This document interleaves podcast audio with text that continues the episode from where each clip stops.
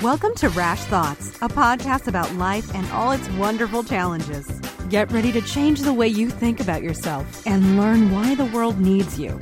Dean Rash will share his life, his thoughts, and his vision for making our world better for future generations. Now, here is your host, Dean Rash. Greetings, greetings, and welcome. Welcome back to another week of Rash Thoughts, a podcast that I've put together. My name is Dean Rash, and I am your host. Let me let me first start by saying I always forget in the beginning of each week's podcast to kind of tell you a little bit about myself and what I'm doing. So I thought I would do that real quick here. If you want to get in contact with me, you can always go to my website, deanrash.com, or email me at dean at deanrash.com. But for me, what I do, besides this podcast, I also do a lot of inspirational speaking so if your organization or business is looking for a keynote address or a keynote speaker at your next event, feel free to give me a call. Also, I do business consulting. You know, and my my vision and my goal in that is to help business leaders take their business to a level they never dreamed of. And for me, this podcast is is kind of an outlet an outlet for me or an outreach to me to let people know my thoughts, my feelings, how I think about the world, and maybe we can connect some way, you know, in life as we go on. And that, that kind of brings me into my topic this week. And it's how do we interact and connect with other people? What impact do we have on those around us in our lives, right? It's an important thing to consider. And it's something I don't know that we, we ever consciously know that we do because there are times that we have an impact on somebody in such a profound way, we have no idea what happened. They do. They experienced it. They felt it.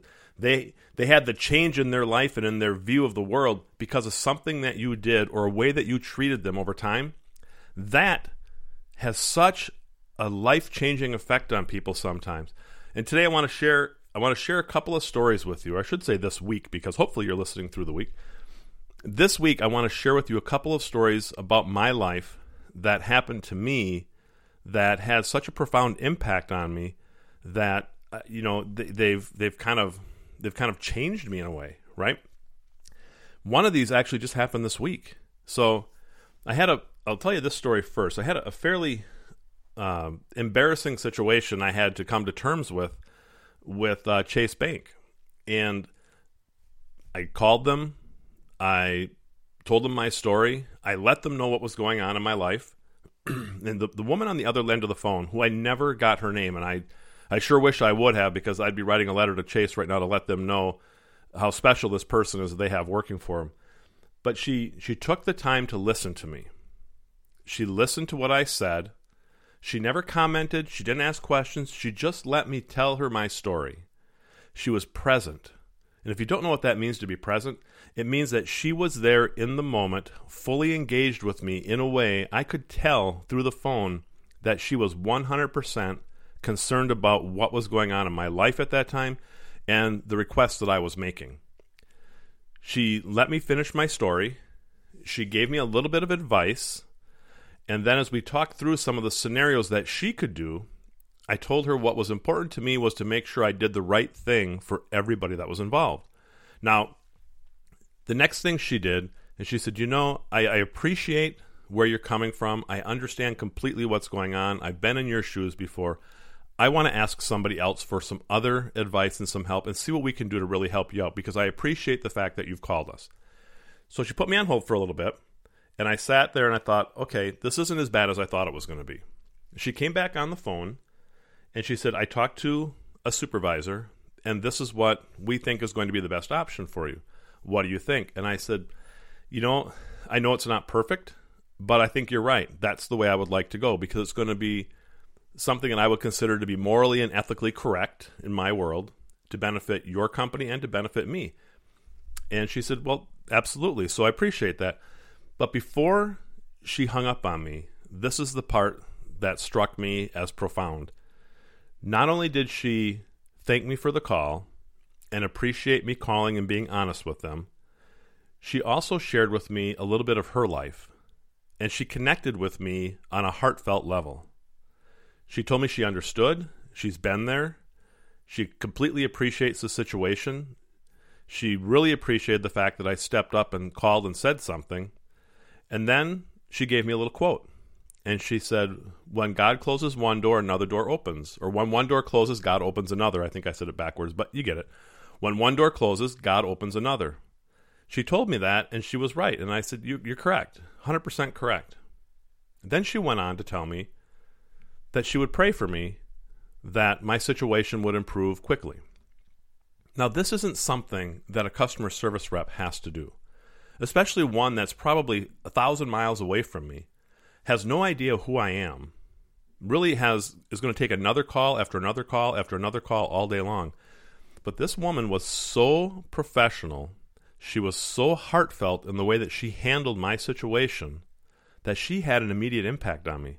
And I'll be honest with you, she brought me to tears. She actually had me in tears by the end of the conversation because I felt I felt such an emotional release happen with that conversation.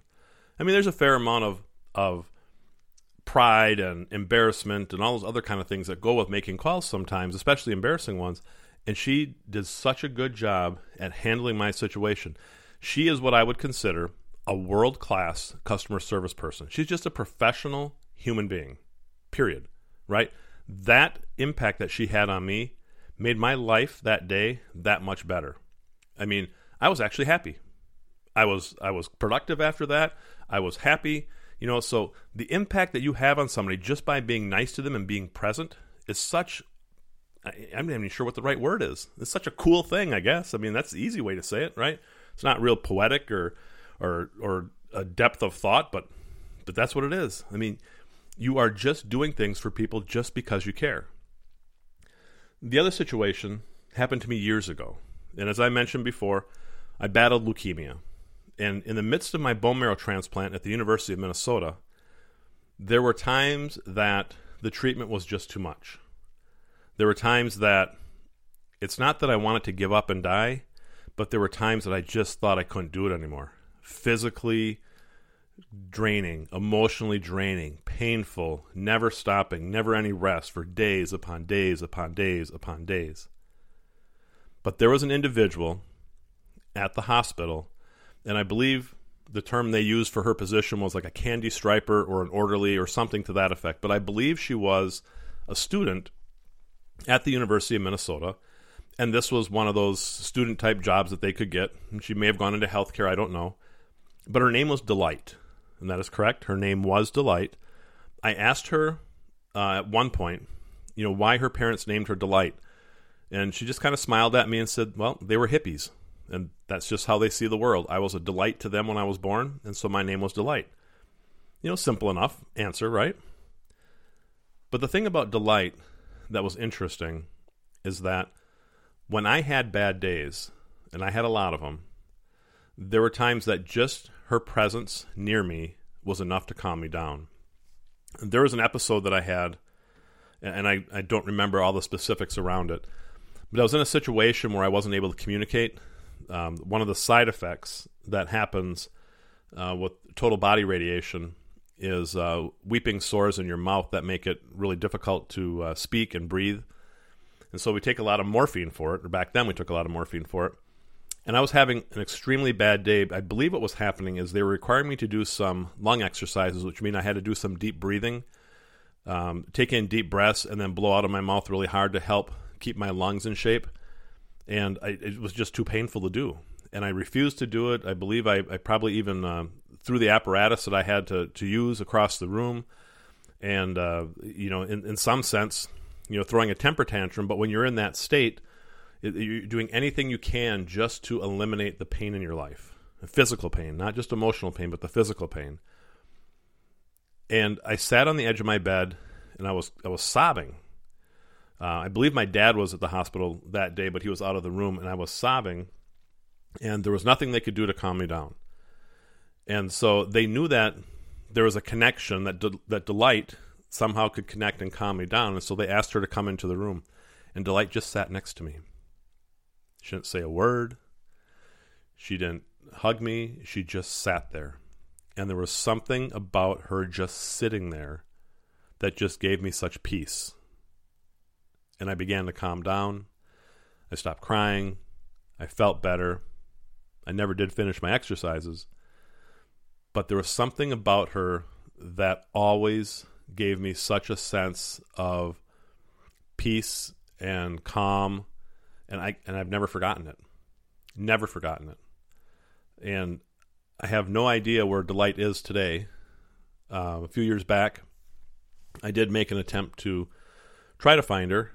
And what I did is I just put some things out on Facebook and said, hey, if anybody has ever known a person by the name of Delight who was at the University of Minnesota at some point back in the mid 1980s, 1987 to be specific, and uh, any idea where she is today, I, I would just like to connect with her and tell her thank you for just being there. You know, and, and that I've always remembered that.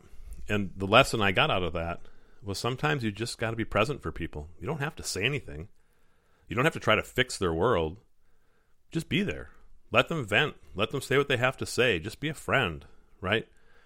We don't always do that in our in our day-to-day lives. I mean, we get all caught up especially in our business world too. Man, we get caught up in the whirlwind, so to speak, the chaos of the day, and we forget sometimes that we just have to step back and be present for other people. We just have to take some time, listen to them, let them get it out of their system, let them know that we're there with them. We've got their back, you know. We've got we've got them protected just as much as they've got us protected. That we're in this together. Let them know that. let them know you care. Let them know that that they're not alone. Let them know that it's okay to cry sometimes. Tough to admit as a man, you know, because obviously men aren't supposed to cry, but you know we do. But just let them know that you're there to support them. You'd never have an idea of how much of an impact you have on somebody until maybe later on. And so always be your best self. I got a call last Sunday from a former employee of mine that he just calls out of the blue every once in a great while, and he's had he's had a lot of troubles in his life, and um, I always I always feel for him. You know, I've always gone out of my way to help make sure he's okay. And the reason why is because I know that he had a rough upbringing. I know that he's had a rough life. He's got some medical issues that, that he struggles with. And I understand that. And I remember him telling me one time, which really struck me. He said, You know, you're the only person who's ever really cared enough to give me a chance. He wasn't a bad guy, he just misunderstood. So take the time to get to know somebody, right? Help people out. Be genuine with them. Be present when you're talking to them. Listen to what they have to say. It might not be a lot that you're doing, but to you, know, you might not think it's a lot, but they might think it's the world. So, what I want you to do is to think about people that have had major impacts on you, right? The little things that they've done, the big things they've done, whatever it might be.